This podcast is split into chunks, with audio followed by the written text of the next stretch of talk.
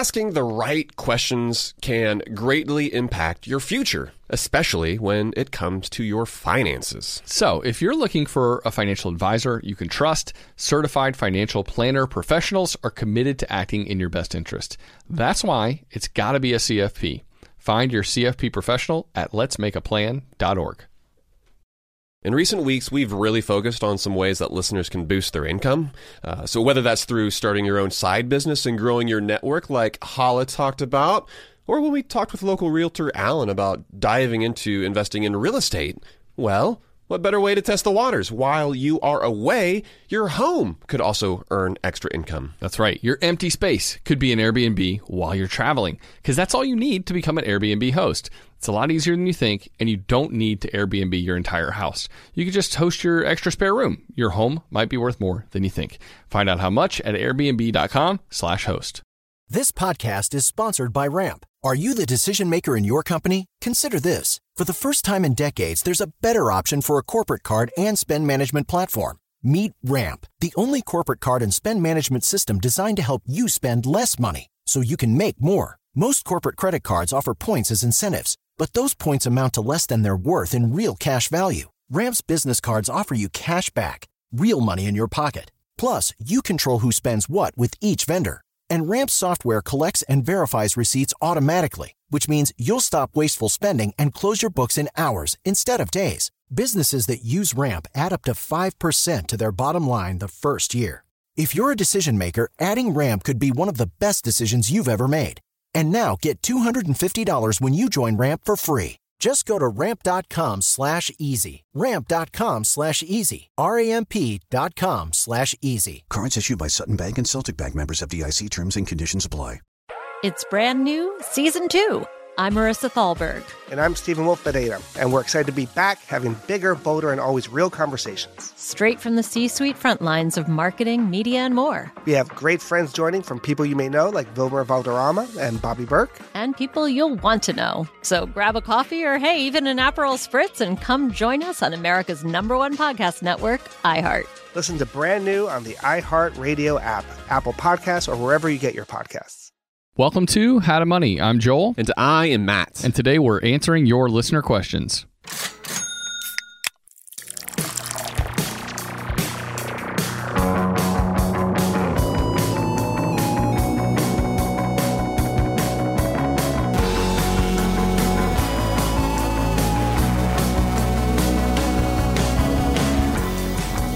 Joel. It's Listener Question Monday. We've got five awesome questions from our listeners, and we're going to answer all five of them.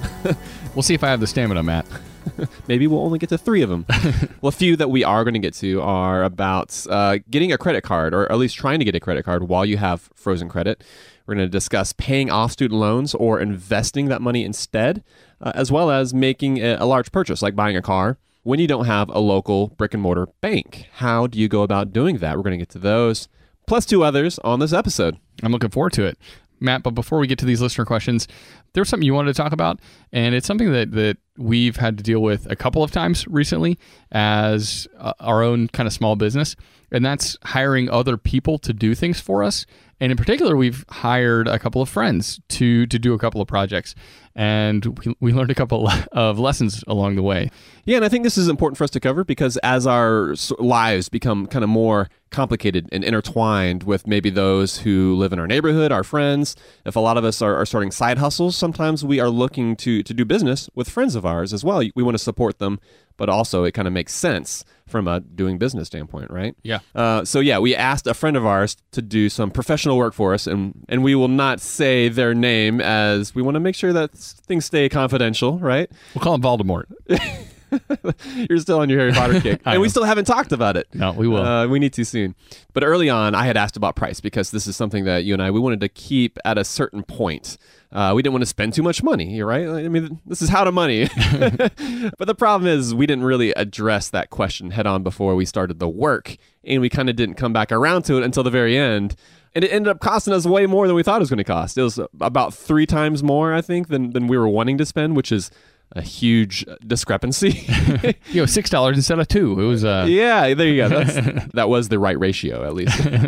but uh, so yeah, so the question then comes down to us asking this person about the cost, about the price. And so the question that we want to ask now is is that frugal or is that cheap? So I think the way we went about it was the right way to go about it. And I think there is Which is how? Okay, so let's talk about yeah, it. yeah. So we we basically asked our friend, we said, Hey, you know, we didn't come up with the pricing ahead of time. And so we're sorry, you know, we know we asked, but we never really honed in on it. We're so appreciative of your work, but we're just wondering if you could kind of tell us like how you came up with the price. And so we kind of put the ball in their court and they did a really good job of replying and being kind of understanding and apologizing that we didn't come up with any sort of a price ahead of time, knowing that that was something that, that we had mentioned and they explained you know the the reasoning behind their price and they also at that point offered to to take a, you know a little bit off of, of the final price which Yeah. was which was really kind because i think they understood that it was an awkward predicament on both sides Yeah, and during that discussion too, I'll, I'll say that we had the chance to also apologize because it was something that we, we did ask up front, but it's not something we followed up on. And so in both of our cases, it was sort of new territory. Yeah. Uh, this person hadn't done business this way, and this isn't something that you and I are, are were really used to as well. And so I think in both of our cases, what we learned was that communication is key, right? It's paramount that we talk about the price. this is coming from you and me. We talk about money all the time, but it's not, it's sort of something that kind of got pushed to the side a little bit. We are focused on the task at hand. Uh, we weren't overly focused on the cost, but that ended up coming back to bite us. Yeah, and I will say too, money should never, uh, hopefully never, come in between friendships. For instance, this was not just 20 bucks more, right, than we were hoping to spend. It was a good bit more than we were hoping to spend, than we thought we were going to spend. And and so, yeah, I think it could, if we handled it poorly, it could have kind of come between us. But we realized our friend does really good work. We were thankful for their help. It was really quick and thorough. And so it was one of those things where we learned a good lesson. And I think we learned a good lesson together. And at the same time, paying them what they're worth and what they've asked for um, after that initial question that we asked about the pricing, it didn't make sense to try to push any further because they're a good friend and we don't want to Yeah. ruin that. That's the most important part. And and 20 bucks here or 100 bucks there, it doesn't matter in comparison to how much that friendship means to us. So yeah, I think when you're doing business with a friend, you want to make sure you have all these details clarified on the front end. Do a better job than we did on this one. Learn from our experience. Yeah, but we had another friend uh, do do a project for us recently too, Matt, and that went swimmingly because I think we did kind of actually get those things out on the front end. We have this beautiful table that we're sitting at that our friend Pat built, and that was a great transaction. So yeah, I think so much of it does come down to that early on communication, making sure you both have the same expectations, and if something does come up in the process, it's best to to err on the side of friendship as opposed to money. Yes. And so for all the folks out there who are looking to maybe hire a friend, make sure you have those talks on the front end. Make sure you communicate very clearly. yeah, I mean, it's funny, Matt. We work together, right? We're best friends. And there is something, too, a little more difficult at times about working with your best friend. It can change your relationship, it can change the dynamics. And sometimes your best friend, when you start to work with them, doesn't feel like your best friend anymore. I think you and I have done a pretty good job trying to maintain. What are you saying? are you about to break up with me So I got this new best friend. on the podcast? He's real cool. That's cold, dude. no, I mean, I think we've done a good job at maintaining best friend status, even while working together and, and kind of creating something. But there are a lot of businesses that don't thrive when best friends create them together. I know it can be really, really hard for a lot of people. Yeah, just watch uh, the social network. exactly. yeah. And I don't know why we've been able to do it well. Uh, exactly. I don't think I can pinpoint anything necessarily, at least not off the top of my mind, but I'm glad we have been able to. Yeah. And when we do, we'll write a book. and that'll ruin us. All right, man. Let's go ahead and introduce our beer for this episode. This is another beer that you and I picked up on a bike ride uh, at a, from a local market uh, that we check out sometimes. And it's called Inexplicable Unease. And this is a beer by Bhramari Brewing Company out of Asheville. You and I, we've actually shared one of their beers uh, in the past before, an, another sour IPA. But yeah, man, looking forward to enjoying this one with you on the episode and sharing our thoughts at the end of the episode. Should be good, man. All right, let's get on to the listener questions for this episode. And if anybody out there wants to submit a question for us to take on a upcoming Ask HTM episode, just go to howtomoney.com slash ask. And there's a really simple directions right there for you uh, to be able to submit your audio question for the show. Uh, Matt, let's get to the first one. This one's about how big of an emergency fund do we really need to have? Hey guys, this is Laura from the Twin Cities in Minnesota. It's okay if you think my accent is weird, it comes with the territory. Now for my question. Because of COVID 19 and generally sprucing up our financial practices, my husband and I have been working on the goal of saving three months' worth of income into our emergency fund. This is to prevent risk if one of us loses our jobs. We've been great investors but never saw a need to have a large liquid emergency fund until now. I have two questions about this. First question What is the general best practice around how many months worth we should have? We have two right now working on the third month, but should we stop there? Is three months worth pretty good considering we're a dual income household? Or would you say go for more? The trade off, of course, is that the money could perform better if invested, but having it liquid is nice peace of mind. Second question We've both been contributing to Roth IRAs for about eight years now, and I know that our contributions can be taken out without penalty in case of emergency, like a job loss. Do people generally count that dollar sum into the emergency fund total, or should that not be counted in? Should Roth IRA contributions be treated more like an untouchable safety net? Thanks for your help. Laura, great question about safety nets, emergency funds, Roth IRAs, all these things that we love to talk about. And by the way, we love hearing your accent. Man, like personally, I love getting listener questions where there's folks from all over the, not just the country, but the world. You're able to get a sense of the region a little bit that they're from, right? Based on these accents. Kind of like how we say y'all probably a lot. Yeah. Do you, th- do you wonder if people think that we have accents? I've always wondered that. And every time I ask somebody, they seem to tell me that they don't think I have much of an accent. Mm-hmm. I know just saying y'all probably puts the impression in people's minds that we're hardcore Southerners. Yeah, we're Southerners. if you say y'all, you're, you're from the South. Right. But my family's all from the Pacific Northwest. And so I think. I think of myself as having a very neutral, almost no accent at all, but I could be wrong. I'd be interested to hear the feedback. Yeah, I feel like you have a very kind of neutral radio voice, right? I don't necessarily pinpoint you to a specific region. I, I, feel like that I do sound kind of Southern though. Like I grew up in Augusta, but the thing is with me, I feel like it's a Southern accent mixed a little bit with like an Asian accent because my mom's from Korea, but my dad grew up in the Midwest as well. So I'm, you know, I don't really, I feel like I don't really have a, a strong Southern kind of dialect heritage, you know, when it comes to how I speak. But Yeah. I have my own unique way of saying things oftentimes. Well, Laura's got the Minnesota thing down pat, that's for sure. but Laura, we appreciate your question. Let's kind of let's kind of get to it. And emergency funds like can be this point of contention in the personal finance world. There are so many different rules of thumb that people have. And they can be helpful, but also it's not set in stone, right? There's nothing that you absolutely have to hit in order to be decent at personal finances. And how much you actually should have in an emergency fund is going to differ from personal finance nerd to personal finance nerd. Some people will think that we're being too conservative, and some people will think the opposite, that we're being too risky. Uh, but I would say I prefer to have more of my money invested than sitting on the sidelines.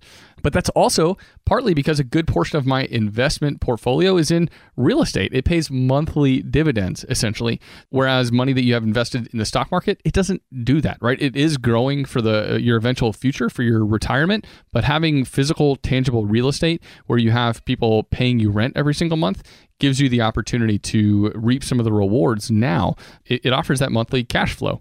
So my income is, is also pretty diverse with having a day job, having the real estate, uh, a little bit of podcasting income. That means that my cash cushion can be smaller and I can still feel comfortable. So a couple of questions uh, that you need to ask yourself in order to decide is how much of your income do you live on? I think that's one of the biggest questions that people need to ask themselves. Could you live on one income, right? You said you live in a dual income house if worse came to worse, could you live on one income? And if that's the case, I think you can get by on a smaller emergency fund on that two months. And also, do you work in a stable industry? And that question is of particular significance right now. If both you and your partner work in a, a stable industries and you feel like your jobs are pretty secure, then I think that also lends itself to the ability to have less of your money in an emergency fund. And maybe on the flip side of this, you know, Laura, you mentioned the piece that having an emergency fund brings. Like that's something really intangible that can't be quantified. And, and it's part of the reason that many people do opt for a larger emergency fund before investing more of that money. I know for me, uh, six months is what I like to have, you know, in the bank account at this point. You know, having a larger family, we're a little less flexible uh, when it comes to being able to make changes to our expenses kind of on the dime, like back when it was just me and Kate. Back then, I was really comfortable with just three months worth of living expenses, but now for me, it's six But here is the other thing. Even if you do have diversified income, there are still going to be these unforeseen emergencies that come up, right? Like there are obviously widespread pandemics that affect millions of people. Or billions of people. Yeah, the whole world. that is something that happens, as we've seen. Or there might just be something that happens to you specifically, right? Like maybe you're at fault in a car accident and you don't have enough coverage, and so they're going to maybe come after you for that additional money. There are some things that we feel that we have control over uh, that we can kind of wrap our minds around, right? Whether that be, okay, if I lose my job, this is what it would take to get by. If our household is reduced to one income, this is how we would make it work. Those events, yes, they are rare, but they do happen to people. Those are the things that we need to make sure that we don't discount as well and to make sure that we're saved up and well prepared for those. Yeah, you can't plan for everything, right? You can't plan for a pandemic. I don't think any of us had an emergency fund that could survive a I, long I lasting pandemic, fund. Did I you? no, I did not. Your foresight is impeccable, sir. Uh, but yeah, but that's the thing though. Like you never know what's what's on the horizon. But it really is such a hard balance to strike. Yeah, yeah, it is. But I love to, you know, Laura asked about the Roth IRA, and I think the Roth IRA is actually this this perfect vehicle. Matt, we talked about it back in episode 83. One of the reasons that we love the Roth IRA is that it can, if you've been contributing well to a Roth IRA over a good number of years, it can kind of function as a backup to the emergency fund that you have, right? That you could tap in case of an actual emergency. You're still hoping to never have to tap it, right? You're still hoping that the Roth money can grow until you eventually retire in your 50s, 60s, or 70s, right? But it's nice to know that that is a backup plan. Uh, and it also allows you, I think, to not be forced to have as much in just a liquid savings account. And Laura said that she and her partner have been contributing to that Roth for eight years, I think. And eight years, I mean, she she and her partner, that, that could be $90,000 total in contributions, uh, roughly right in that, that area. And that's a lot of money at your disposal that you can withdraw in, in case of necessity. So I think if you have been contributing to a Roth for somewhere in that 7, 8, 10, 12 year range, you've been funding it well. That does give you, I think, the added ability to have a slightly smaller emergency fund. I'm not going to say a whole lot smaller, but slightly Yeah. smaller, uh, and and to be able to focus more on investing than continuing to ramp up your level of savings. Yeah, Laura, the, the cash is trash mentality, like that has really come up against some legitimate opposition during this pandemic. Having cash in a savings account, it's crucial for everyone, but you know, how much is really up to you in your specific circumstances. In your case, if you are living on a good bit less than what you bring in, both of you have, you know, those Roths uh, as a backup, you know, it's definitely okay to invest. Maybe beyond that three, or maybe, you know, for me, I would feel comfortable, you know, investing beyond that six months worth of living expenses. I think, Joel, you probably would side more maybe on the three month side of things, right? Yeah, yeah. Typically, I mean, but also again, yeah, so much of it depends on those specific circumstances. The fact that I invest in real estate is is a big game changer in the fact that I don't feel like I need quite as much Uh, in, in an emergency fund, but everybody has kind of their own particular details. Some of us are in really unsteady jobs or jobs that you might see a whole lot of income one month, no income for two or three months. It really, really depends on your specific circumstances. And I think, too, what you said, Matt, is so true. Cash is not trash. And I think a lot of people, that's like a, a, a as when the stock market's booming, that's something that people say, like, why would you have any cash? Yeah, folks said that for the last 10 years, basically. right yeah and that's just not true and we always say that having some amount of cash on hand is important Gotta have that margin. to weather storms like this. And so yeah laura best of luck deciding what's right for you. It's hard to give you a specific number but hopefully that gives you some questions to ask some things to think through as you're figuring out what's best for you and, and best for your family. All right matt we got more questions to get to though and the next one after the break is going to be about saving for a newborn baby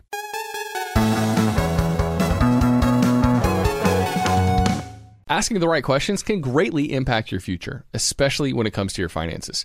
So, if you're looking for a financial advisor you can trust, certified financial planner professionals are committed to acting in your best interest.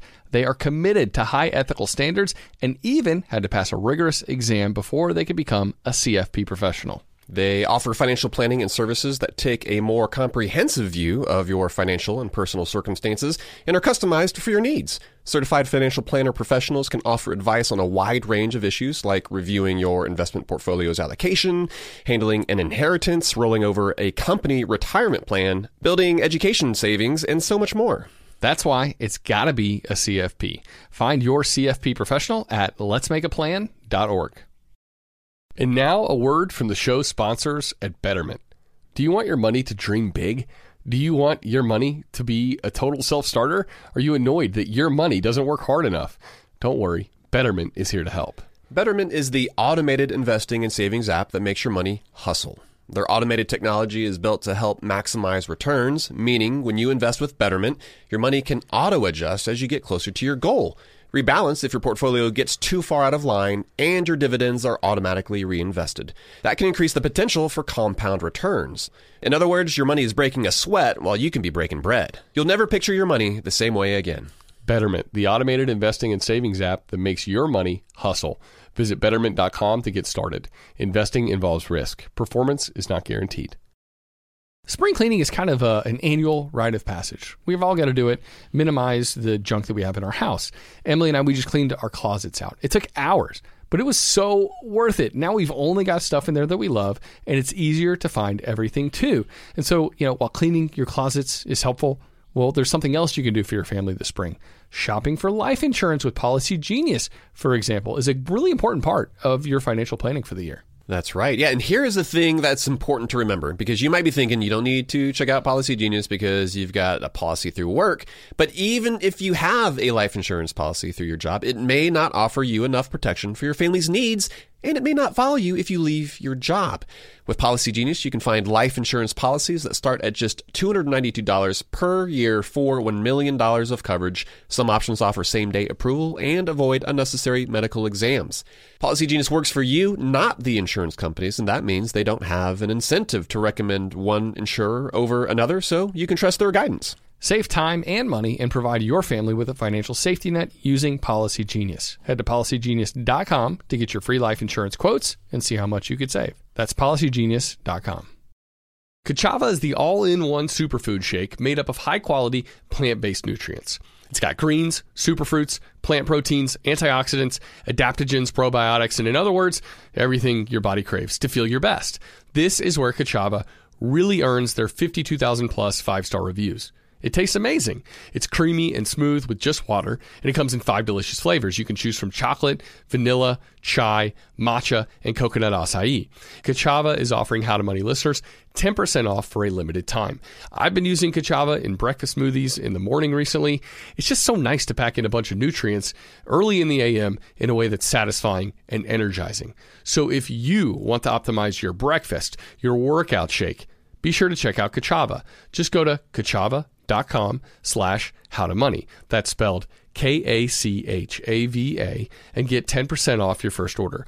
That's K A C H A V A dot com slash how to money. All right, Joe, we're back from the break, and let's take our next question, which is about baby money. Ooh, baby's making that money. Hey, Matt and Joel, this is James from Lexington, Kentucky. My wife Kate and I just had a baby boy. His grandparents gave him some cash as a baptism gift, and we're wondering the best thing to do with it and any more he might receive in the future. I can think of two options. One, open a custodial savings account at a high yield online bank, or two, open a 529, investing for college in a low cost index fund at Fidelity or Vanguard. I'm leaning toward the 529. Based on family history, he's extremely likely to go to college. I know from previous episodes that investing my money for his college ed- education in a 529 is low priority compared to investing for my retirement, but it's his money we're talking about, not mine. The safety and flexibility of a savings account are definitely a consideration, but the higher yields of the stock market are really tempting. I'm looking forward to hearing what y'all think. Thanks in advance. Bye. James, first off, man, congrats on the baby boy. That's exciting. Yeah, by the way, James, I have a wife named Kate, and we just had a baby boy. So So much in common. All right, let's get into James's question about saving for for his child. And yeah, I think James, you're on the right track here, right? The bank account isn't really going to grow very much, and especially in today's environment where savings rates are mega depressed, they're really low. And I think I've seen, you know, our our listeners kind of griping about it a little bit in the Facebook group because it's true. I mean, every every few months it seems like you're getting an email from your bank and they're saying we just lowered your savings rate just a little bit more. Yep, saw it drop again today. Yeah. Literally. Did you really? Oh my gosh. Yeah. So it's it's kind of unfortunate. It's a bummer to see that, but that's kind of part of the environment that we're in right now. But really, the question is, do you need either of those things for your baby? Right? You're not going to see any fluctuations on your balance that, of the money that would be in a savings account, really. But you will see the value of that money decrease over time as inflation erodes its purchasing power. So having money just stashed in savings for an extended period of time for a small child who doesn't need access to it just doesn't really make that much sense. On average, you're looking at roughly like a 7% return if that money was invested. And the worst 20 year period, the worst uh, returns in a 20 year period since the 1970s was 6.4%. That sounds really high. that sounds a lot more than like your 1.35 online savings account Yeah. right now, right? And if you're looking at the worst 15 year period, well, the return was still 3.7%, which is way more than you'd see in a savings account. So I think putting that money in a 529 plan and investing inside of that for your young child is, is a really good way to go. And James, you also mentioned the flexibility that the savings account offers, but it doesn't really sound like you need that flexibility, right? Since there is a high likelihood of him going to college. Uh, so, yeah, a 529 plan for your little man is going to be ideal. Um, and 529s are pretty flexible, you know, in themselves, right? If you happen to have another baby, you could always use those funds for the next kiddo, or you can even put those funds to use for yourself or another family member. There's a lot of flexibility within the 529 plan, but the assumption, of course, is that it's always going to go do some type of higher education. Yeah, you can always change the beneficiary to somebody else in your family, Matt. That's a, another awesome point, right? That's a good bit of flexibility for people that do open up a 529 plan. Uh, another really interesting thing about 529 plans, James, is you said you're from Kentucky. Interestingly enough, you probably shouldn't be opening a 529 account through the Kentucky Saves program, right? So I, I like to look up what state people are from and kind of see what the fees are inside of the investments for your state's plan. And the fees are higher than what a lot of other states offer. And the great thing about 529 accounts is you aren't confined to opening a 529 account within your state. You can take your money to any state plan, right? All the 50 states have plans that they offer, and you can take your money to any single one of those. You're not stuck with your states. Yeah, so you can get that exotic Hawaii plan. But I make, would, it, make it feel like you're on vacation. that's true. That's true. I would say go for a little bit of Midwestern grit. Go with the Ohio plan. Yeah, yeah. That's going to serve you a little bit better. I feel like Ohio comes up often when it comes to like fiscal responsibility. Is that just an impression or is that factual? Well, I, I would say, all right, so I don't have any statistics to back me up on this, but Midwesterners, always the most fiscally responsible. Generally speaking, yes. Yeah. Yeah, yeah. Generally speaking, Midwesterners are vastly more fiscally responsible than any other region in the country. yeah. So Ohio's College Advantage 529 plan uh, is probably the best plan out there when it comes to low fee investment options. They offer a lot of our favorite Vanguard funds, Matt. If you want another option to consider, Utah's My 529 plan also has some really low cost investment options as well. So yeah, we would say 529 plan seems to make sense for your young child. It offers you enough flexibility. You don't really need the safety of a savings account. And in the end, when it's time for him to go to, to go to school, you're gonna have a lot more money for him to be able to get an education. Yeah, so best of luck to you, James. I'm sure you're going to make the, the best choice for you and your family. And our next question has to do with uh, frozen credit as well as a, a little ethical quandary. Hey guys, my younger sister may have thought of a loophole that can get a good discount at some retail stores. As I'm sure you may know, many retail stores now offer credit cards that have pretty high interest rates and are generally pretty bad deals. Now, I've never been interested in these, but I know that some stores will offer a pretty good discount if you sign up for them at the register. You get the discount and you walk away, whether you get approved or not, although approval takes a couple of business days, from what I understand. Now, I haven't tried this myself, but my sister seems to think that if you have your credit frozen, you will automatically be denied for the card if you do sign up. But you still get the discount at the point of purchase. Now, my question is will you damage your credit by doing this? I know that a hard credit inquiry will slightly ding your credit score, and doing it more will uh, damage it more. But will this still be true if your credit is frozen?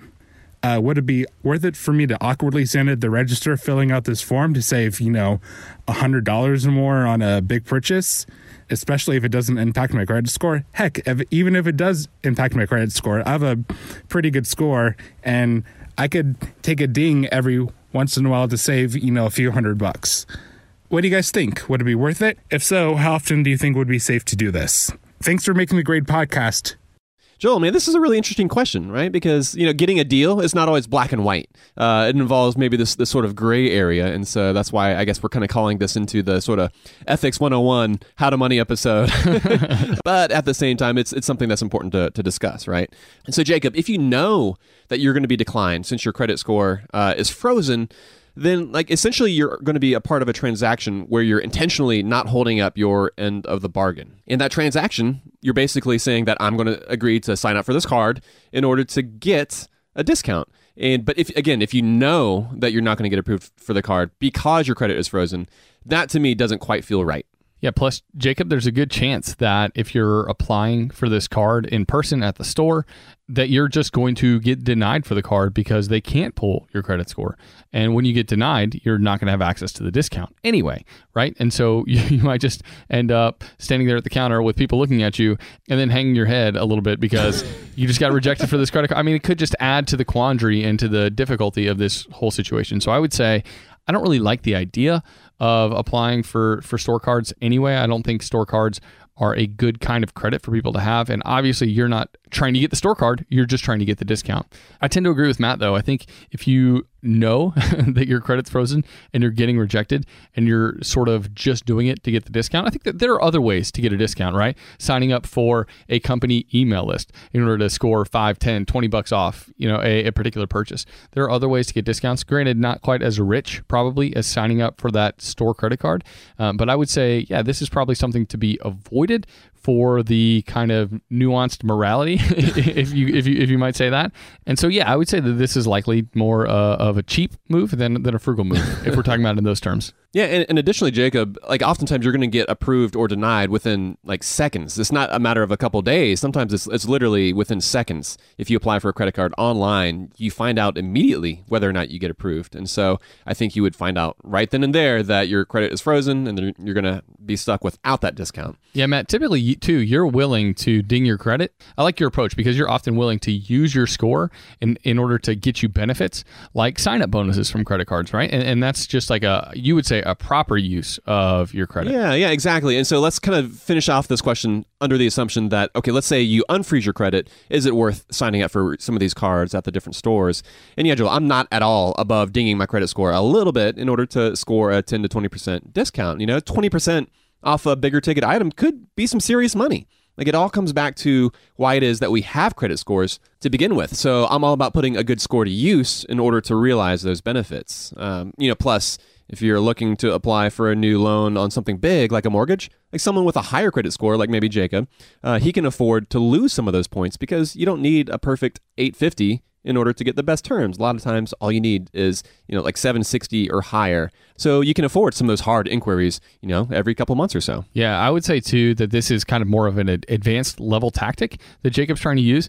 If you're not particularly in tune with your credit score, if you don't know kind of where you stand and realize the thresholds that you could be crossing that could be costing you money in other ways, for instance, Matt, when we talk about credit, it can affect the amount you pay every month for car insurance or homeowners insurance. It can just have all these wide ranging impacts on your life. Your credit score is so important in so many other financial areas. If you're looking to, to buy a car with a loan or you're buying a home, and you want the best terms for a mortgage, having that high credit score is really important. And so, for a lot of people that might hear us answer this question, if you're going to try to uh, use your credit and be willing to get the dings in order to get perks, well, you have to make sure that it's not going to negatively affect you in other ways. And the only way you can know that is by really digging into the specifics of what makes up a credit score and how that impacts your life, right? And so, yeah, signing up at a site like creditkarma.com can be helpful. It can help you monitor your score and kind of come to grips with what makes up that credit score. But I would say following, tracking your credit score, if you're going to implement something like this, a strategy like this, is crucial to make sure that you're not burning yourself yeah. uh, trying to score a quick 20 or 30 bucks. Yeah, man, monitoring is a crucial element to, you know, taking advantage of your credit score, of a good credit score. And you can go to annualcreditreport.com as well because at this point you can get a full credit report every single week. So now actually might be a great time to kind of play with the system a little bit, see how some of those hard inquiries affect your credit score. For me personally, I'm all about signing up for new credit cards and getting that sign up bonus. I'm, I'm a big fan of doing that. You can score some big bucks that way. That being said, I know that credit cards, they're not offering huge sign up bonuses like they once were but I'm still doing it. And I'm also monitoring my credit score just to make sure I am not overly negatively affecting my credit score. Yeah, definitely. One of the bummers of being in a down economy is, is less rich offers from the credit card companies right now. Yeah. Yeah. So, all right, Matt, we're going to get to a couple more questions, including that question about whether you should be investing more or paying down your student loans more quickly. We'll get to those right after the break.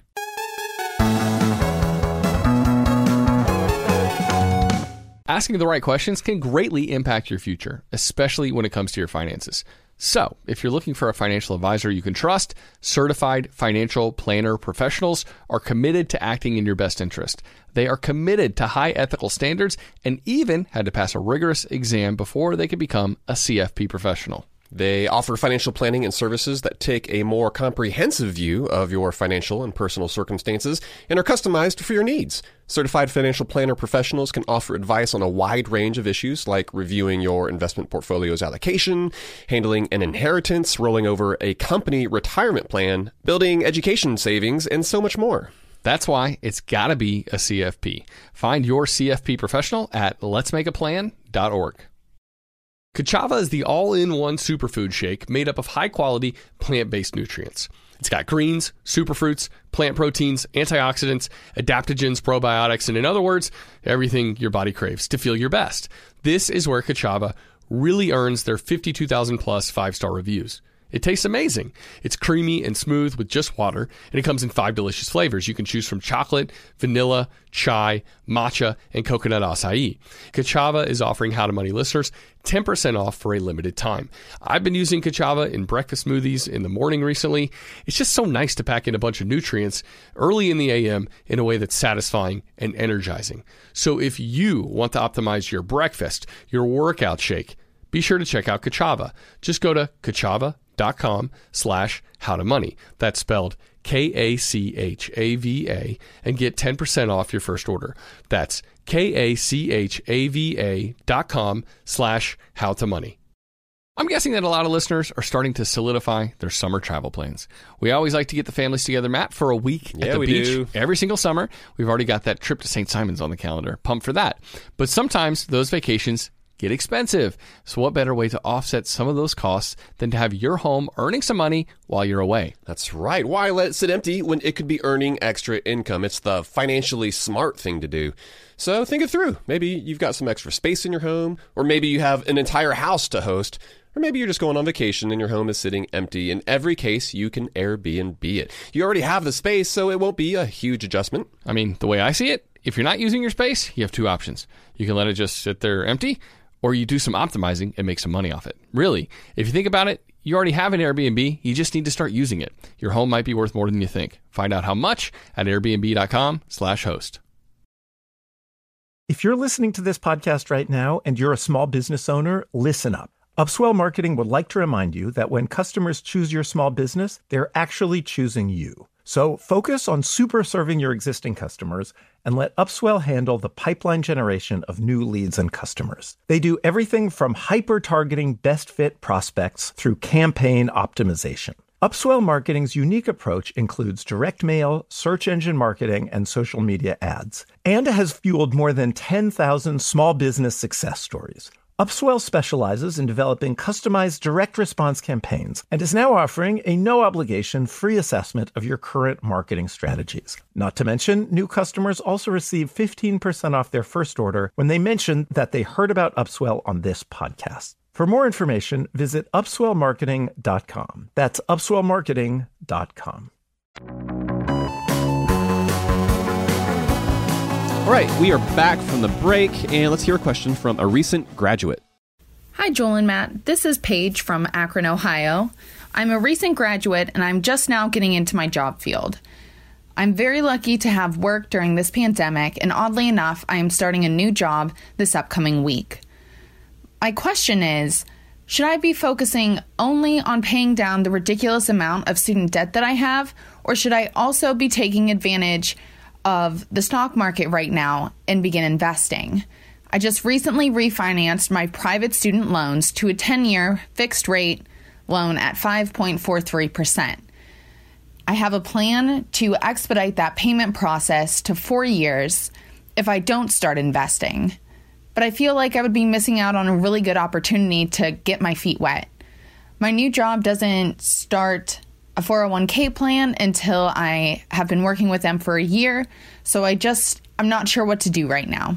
I would appreciate any advice that you have on this topic, and thank you so much for your help and everything that you do. Paige, first off, congrats on graduating. That's great. Also, congrats on having a job coming straight out of school. Yeah. Also, sorry that you missed that normal graduation ceremony. You know, it's funny, man. I didn't even go to mine. And so, Oh, did you not? I didn't walk, man. Did you not walk? I, I think my mom was out of town, so it gave me the ability to actually do that because if she was in town, she would have forced me to be up there on you stage. walk across the stage. I didn't walk with my overall giant class. I, you know, I went to UGA, but I did walk when it came to my specific college. So Grady College, School of Journalism. I went to that graduation. I didn't go to the giant one where you sat out in the field and baked under the sun. didn't sound like much fun to me or my parents. Yeah. Didn't sound like fun to me either. That's why I ditched it. But I know some people are into that, and Paige missed it. So sorry, Paige. So, Paige, let's go ahead and give you the quick answer. Yes, get your feet wet and go ahead and start investing now. Uh, that student loan debt isn't ideal, but reasonably low interest rates uh, on student loan debt isn't all that bad. Um, and the thing is, too, you might be able to get that even lower. I know you said that you have recently refinanced, but that might be something that's worth looking into again. You might be able to get a fixed interest rate in the low to mid 3% range, maybe down even into the high twos. And a lower interest rate makes investing an even better decision for your extra funds. Uh, so we would recommend you check out sites like SoFi, Splash, Credible. These are all online based financial institutions that make refinancing easy. Plus, refinancing private student loan debt is free. So if other listeners out there have never done that, that's definitely a benefit to looking at refinancing. Yeah, and if you are able to refi Paige, I know you said you did it recently, but recently could mean four or five months ago, and rates have dropped a good bit since then. So if you're able to refi into that uber low interest rate, then investing makes even more sense. And so why are we so keen on you getting started investing as opposed to paying down that debt even more quickly? Well, part of the reason that we're so keen to have you start investing now is, well, it, of course, it's the compounding returns that you're going to experience throughout the years. But there's also this other element to it, right? It's it's also behaviorally powerful to begin to get started early on, right, in your working career. There's something about becoming an investor early that becomes a self-fulfilling prophecy. As you begin investing, you kind of start to think of yourself as like an investor, right? Like quote unquote an investor. And once you start, you're likely to become an investor for life. So there's something so powerful about actually getting started, beginning the process and feeling like you are an investor, it gets you interested in it from the get go. So I would say go ahead and open up a Roth IRA until that 401k becomes available through your work. That way you're getting started, you're on the right track, and you know what? You're probably going to be investing for the rest of your life, which is great news. Yeah, just like we used to say, it's like flexing that muscle. You know, you, you build these habits and these practices of investing, you know, a portion of your paycheck every single month. And that just becomes something that you're used to doing. And Paige, I think that's especially important too with it being so early in your career. You're not used to receiving that full paycheck. You know, so let's start siphoning a little bit of that off to future Paige. And also, this is all assuming that you have an emergency fund to give yourself some financial margin.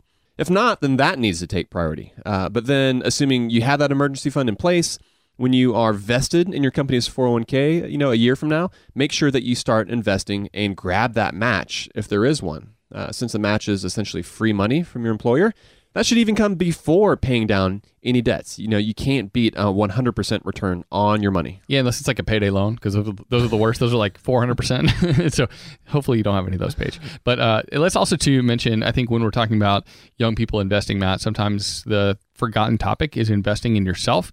And Paige, you're still young, right? You're fresh out of school. And some of the biggest payoffs come from a larger income as you improve your skills and take on increased responsibilities.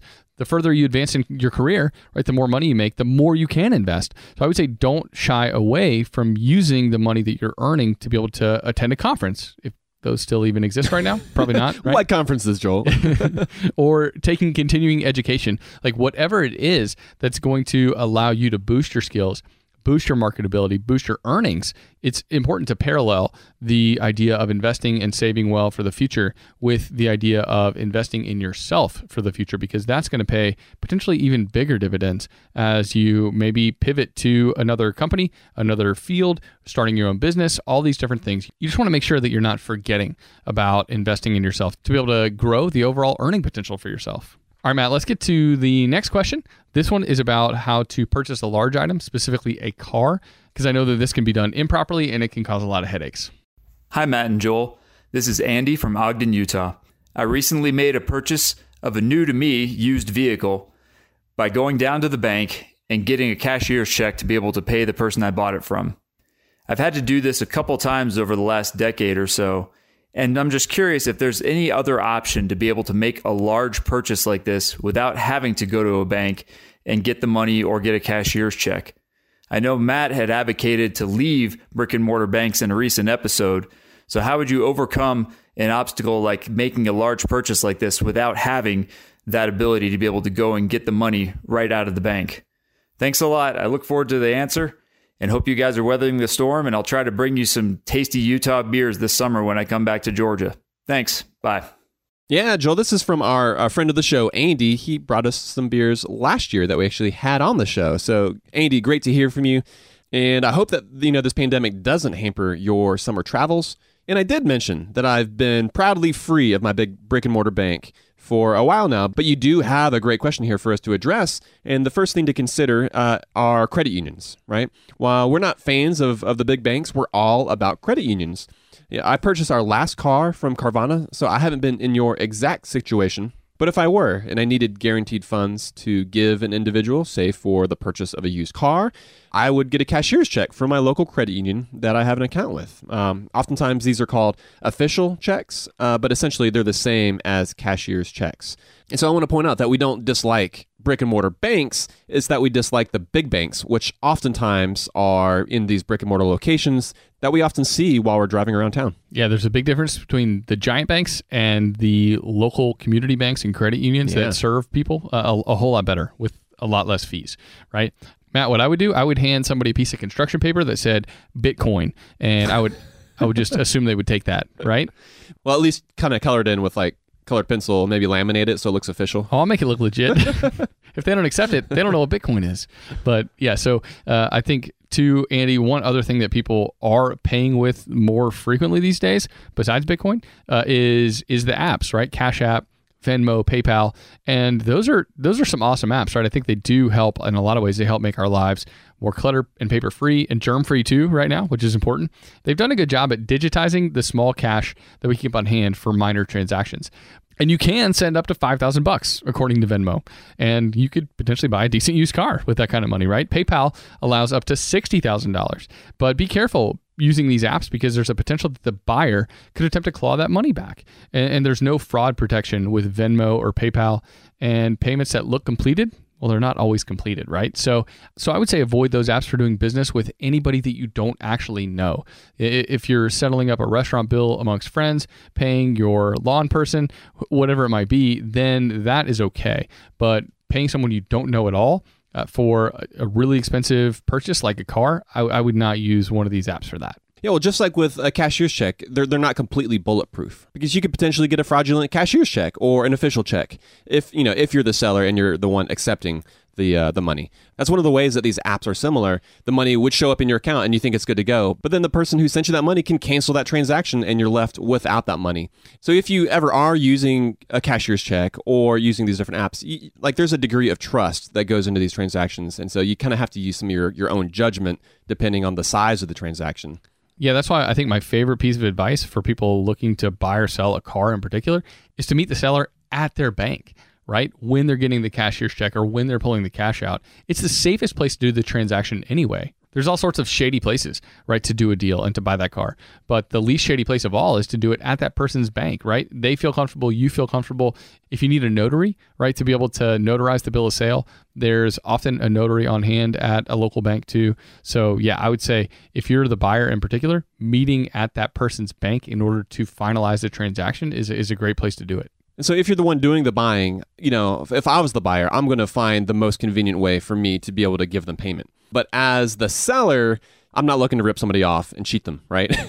but if I was the seller, I'm going to make sure I'm, I'm going to be extra careful. And so the only true guaranteed way of getting paid is cash. So Joel, like you mentioned, you know, making sure that transaction happens at a bank. The teller can immediately verify whether or not that money is counterfeit or not, and you can have a very clean transaction. But that's again assuming that you have a local branch to go to. And we would recommend that with a local small bank or, like we mentioned, a local credit union, as they oftentimes have the best rates when it comes to different loan products as well. So while we do love our online savings accounts because they are still offering the best interest rates, even though they have decreased over the months.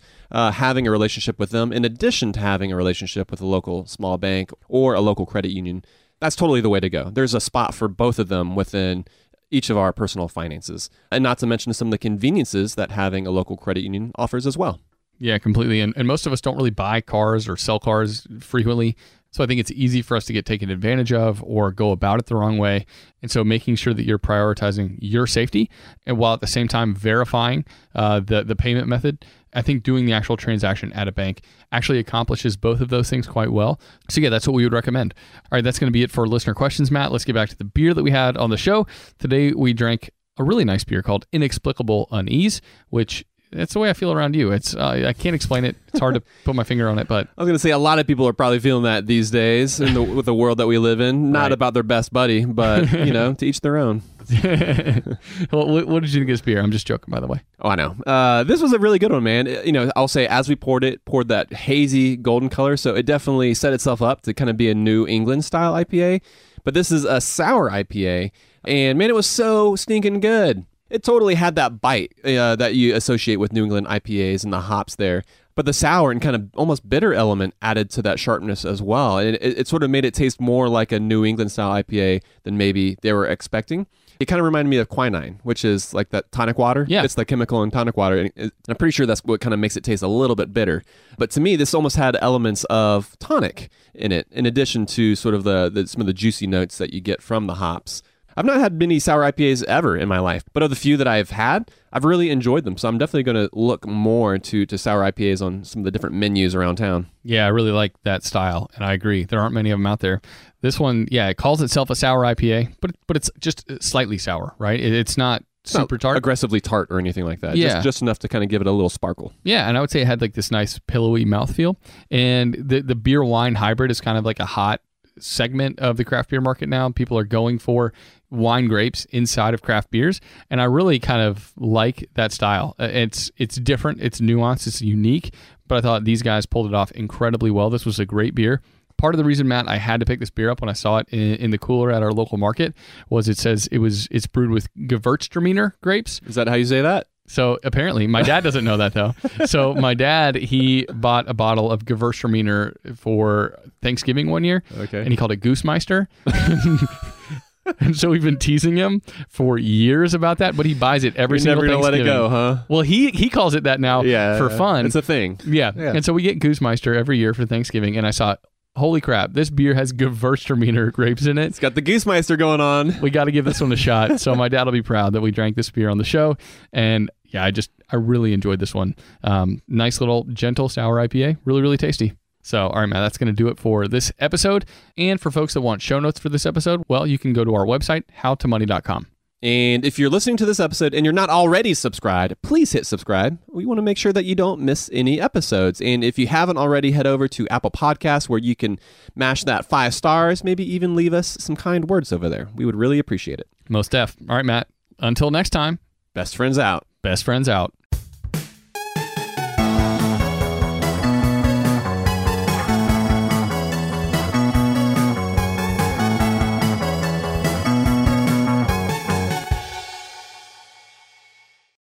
It's brand new, season two.